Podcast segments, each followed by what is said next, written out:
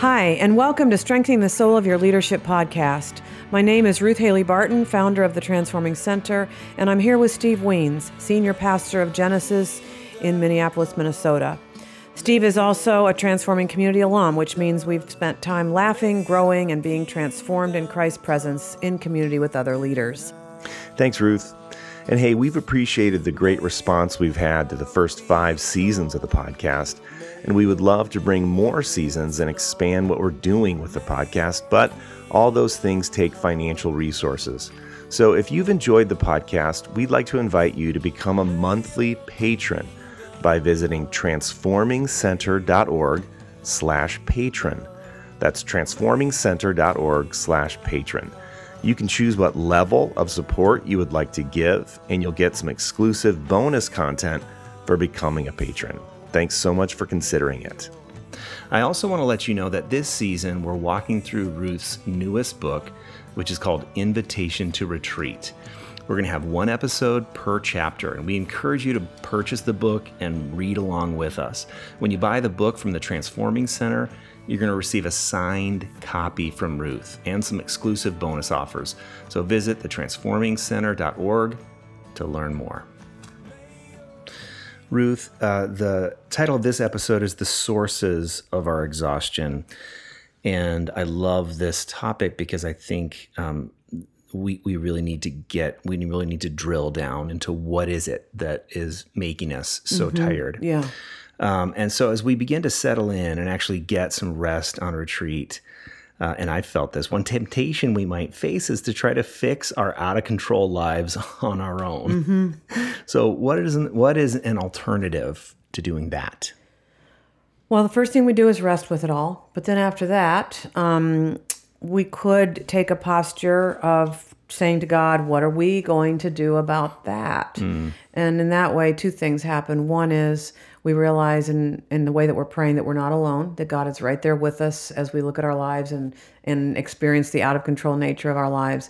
And then secondly, we realize that what most needs fixing in our lives, what what most needs solving, um, it's not going to come from us anyway. If we knew how to do it, we we would be doing yeah. it already, yeah. right? So yeah. there's something's got to come from beyond.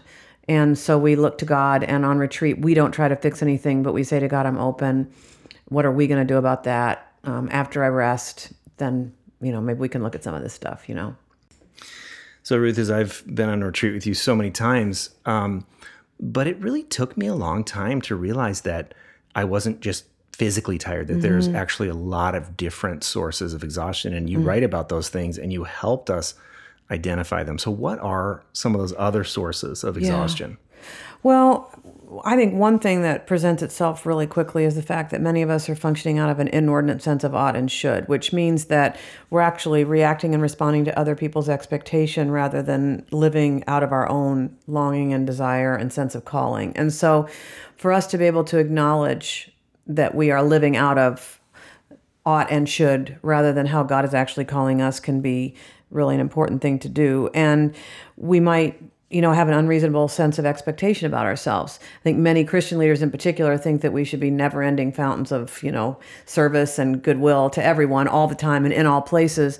And we don't realize that that kind of mindset is going to just drive us right into the ground. We don't know how to be with our own humanness.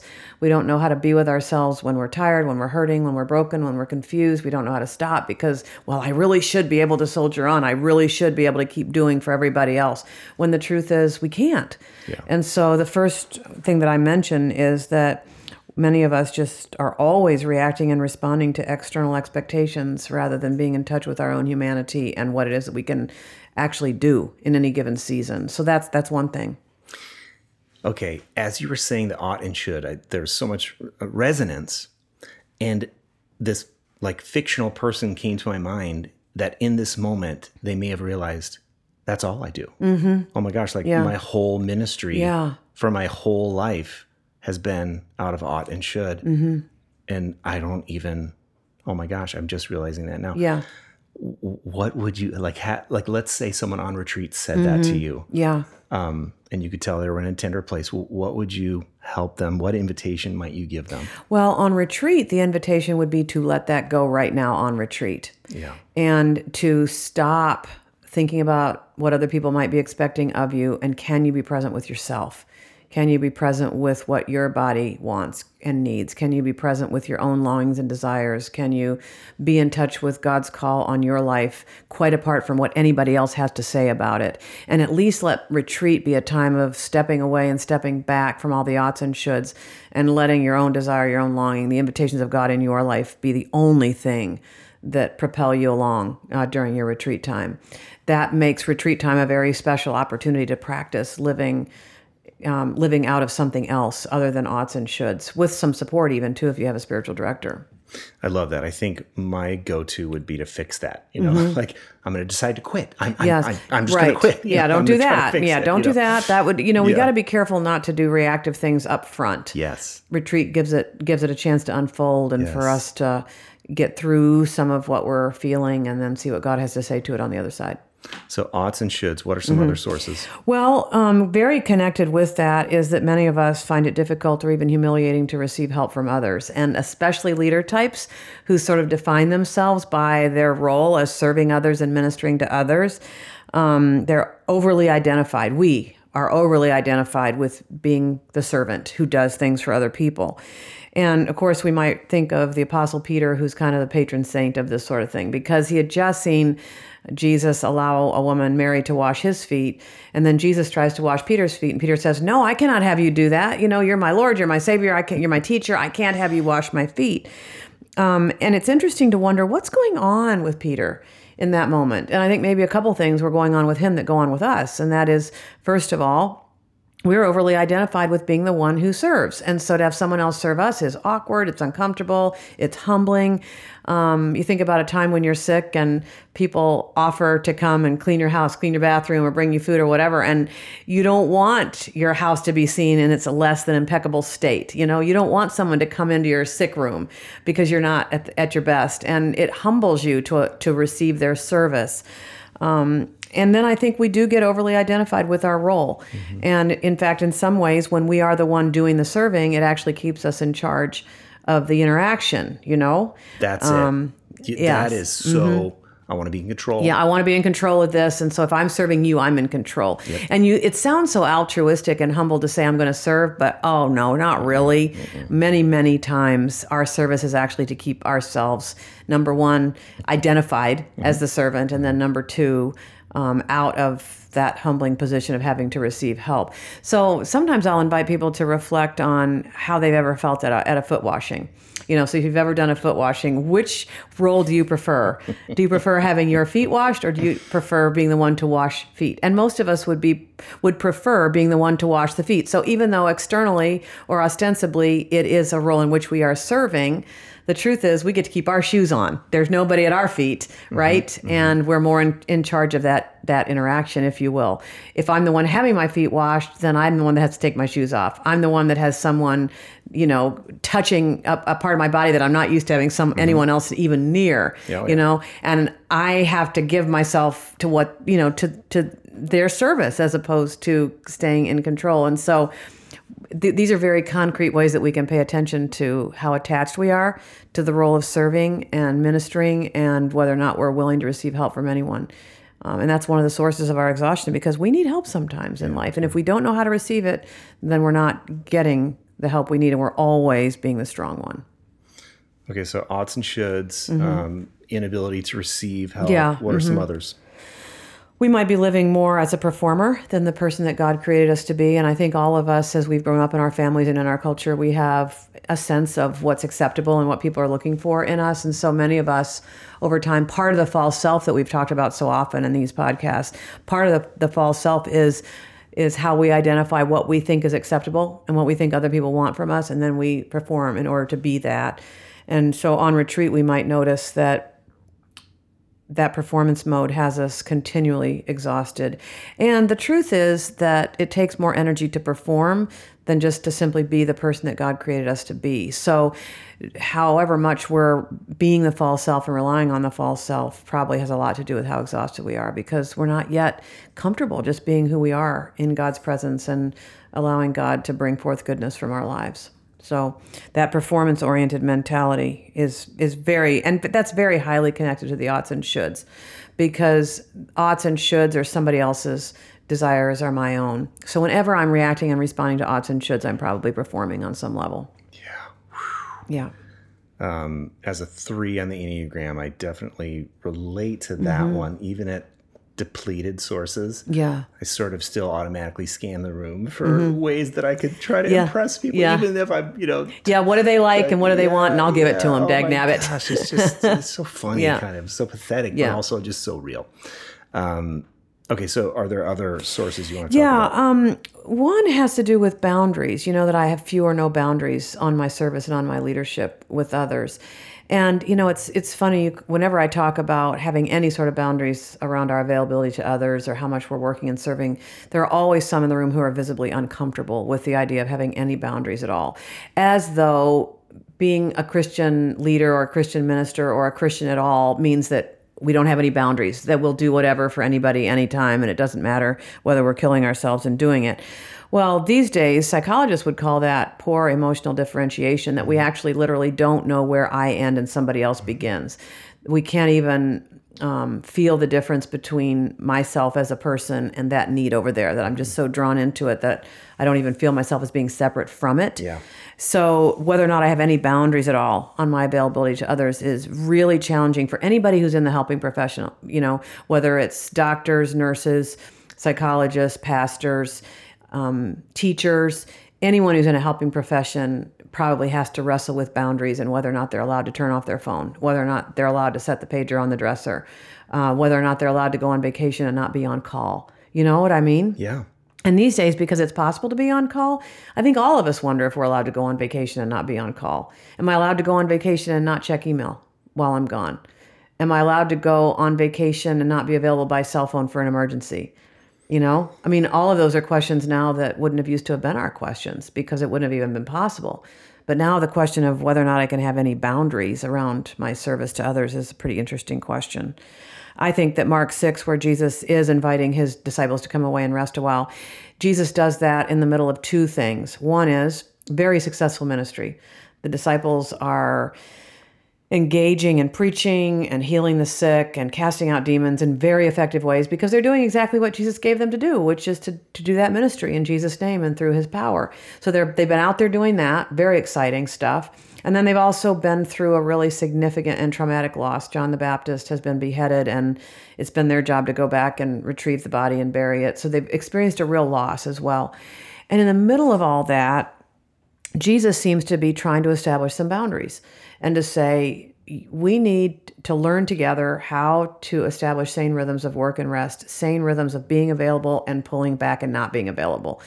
Um, otherwise, you won't be able to survive in ministry. And so, right away, Jesus drives this stake in the ground in Mark 6, early in their ministry life, and says, you know, you need to come away and rest a while, given all the output and also given this emotional hit that you've taken.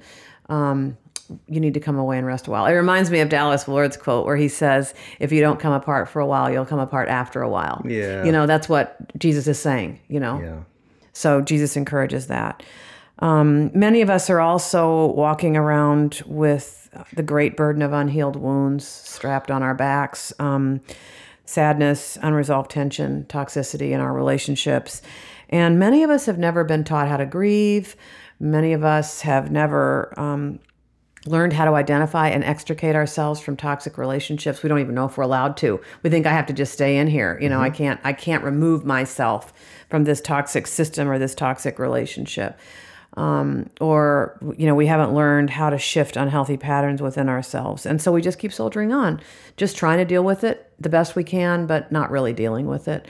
So for us to have places to do our grieving, to work in therapeutic ways with the losses of our lives and the dysfunctions of our lives rather than just carrying it forever as this heavy thing Yeah. that's strapped to our backs. Um, many, many leaders, especially church leaders, I will say, you know, we can say this to each other because I've grown up in the church and that was that's been my whole world along with your own.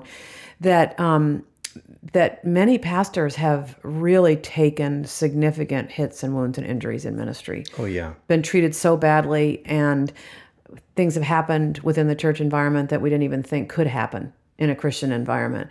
And because we're taught to be good Christians and to end well and to soldier on, we think the best thing to do is just to leave without saying anything and pretend nothing happened. And then we go on to the next thing. And we have not dealt with the pain and the bitterness and the loss and the betrayal that maybe we've experienced. And so it's just in there, sapping us of our life energy.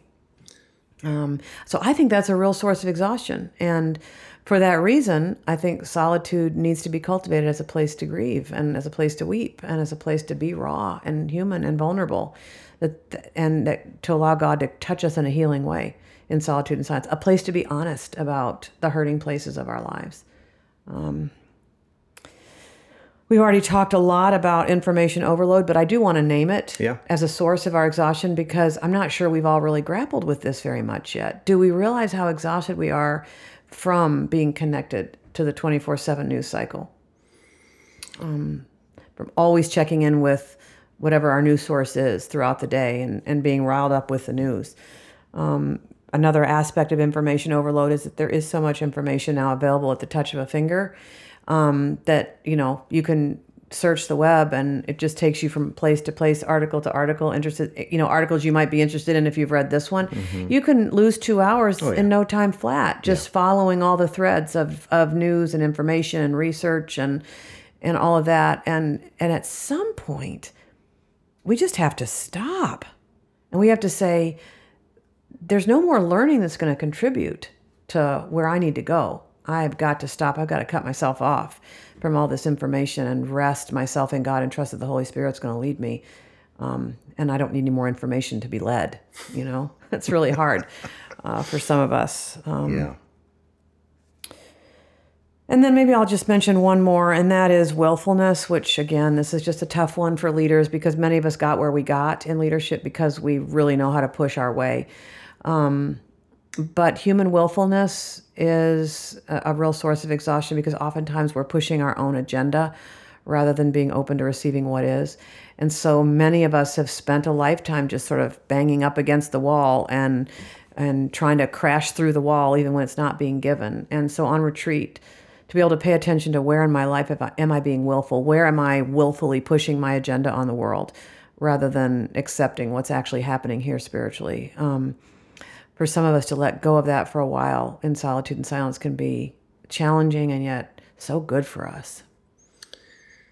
Ruth, what's the difference between being willful and resisting the work of formation and sort of fighting for justice mm-hmm. or you know sort of being the lone voice that's going to say what's wrong with the system? Mm-hmm. Well, I think right now I'm actually even talking about, um, you know, forcing our will on things and people. You no know, matter what. No matter what. Yep. Um, so. So less about advocating, yeah, more about my way. My way, way, yeah, it needs to be the way, and and even where God is concerned, maybe it's just not being given right now, but we just keep banging away at it. You know, we fail to recognize God's not giving this to me right now. So can I stop? And can I just let it be what it is? Um, to, to, to recognize that and step back is really important. Maybe it was you. It sounds like something that you would say, but someone just told me we need to stop clinging to that which has not been given right. to us. Mm-hmm. Yeah. And that phrase stuck with me like, mm-hmm. oh my I'm grasping, clinging, reaching for yeah. something that God is not giving me. Mm-hmm. Uh, and even if it sounds sort of spiritual right. or right. looks sort mm-hmm. of spiritual. Yeah. Um, so are you willing to be a little vulnerable here mm-hmm. and name one or two of the exhaustion sources that you're mm-hmm. most uh, susceptible to? Yeah. Well, so definitely willfulness. I would say. I mean, I think anybody who's wired for leadership is going to have this as a dark side of their leadership. Um, so the need for me to be able to let go of my willful pushing and to notice what's being given and what's not and to accept that that is a really important place for me in my own journey with god um, and then you know another you know peculiar part of my own personality which i'll talk about later on in the book is is my own version of boundarylessness and people pleasing where I just can't stand to disappoint people. And so to know that someone's disappointed with me keeps me going, keeps me on that treadmill to say, I don't want to disappoint, I don't want to disappoint. So I'm just going to keep trying and trying and trying to never have to disappoint. Um, and so, you know, that's a people pleasing aspect of my own personality. And, and I've had to do real work around mm-hmm. why that is so difficult. Why is it? Because I know some people who it doesn't bother them one mm whit to mm disappoint other. Yeah. Do you know people like oh, this? absolutely. And, and, it, and I'm so envious of them. Yeah, I'm like, could I be like that? I'd be in a whole different place if I didn't care like you don't care about yeah. disappointing people. Yeah. You know, so I've had to really work on how far that back does that go? Why am I so attached to the idea of of never having to disappoint someone in my life? Um, and do I think I'm so special that I will somehow get through life without disappointing anyone? You know, where yeah. does that come from in me? So anyway those are those are things that i have paid attention to over time. And solitude is a wonderful safe place to actually open that up before god and to notice those dynamics and to ask god to help me to move beyond them. Ruth thanks for all of that. So good. Uh, how would you like to close this episode? I think i'd like to close by bringing us back um, into isaiah 30 as a biblical way of framing our conversation because isaiah 30 contains a chilling portrait of a very willful people who I think look a lot like us. Um, people who carry out a plan, but not mine, God says, who set out to go down to Egypt without asking for my counsel, uh, to take refuge in the protection of Pharaoh and to seek shelter in their shadow. Uh, they support themselves in their willful choices by saying to the seers, Do not see, and the prophets, Do not prophesy to us what is right. Speak to us the smooth things, prophesy illusions, leave the way, turn aside from the path. Let us hear no more about the Holy One of Israel. And I don't know about you, but there's something about that description that reminds me of myself. And so I, I, I, I find myself wanting to be more honest about the fact that that's me sometimes, that I'm the one who runs away willfully when God's calling me. I'm the one who doesn't want to hear the hard truths that God has to speak to me during my retreat time. And yet, in the midst of all that seduction, God shows us his love, and God says, In returning and rest you shall be saved. In quietness and trust shall be your strength. Therefore, the Lord waits to be gracious to you. Therefore, he will rise up to show mercy to you. For our God is a God of justice. Blessed are all those who wait for him. Thanks so much for listening today. We know there are thousands of podcasts to choose from, and we are grateful you spent the last 30 minutes with us. If God has stirred something in you about your own leadership experience, maybe God is inviting you to begin your own journey of leadership transformation.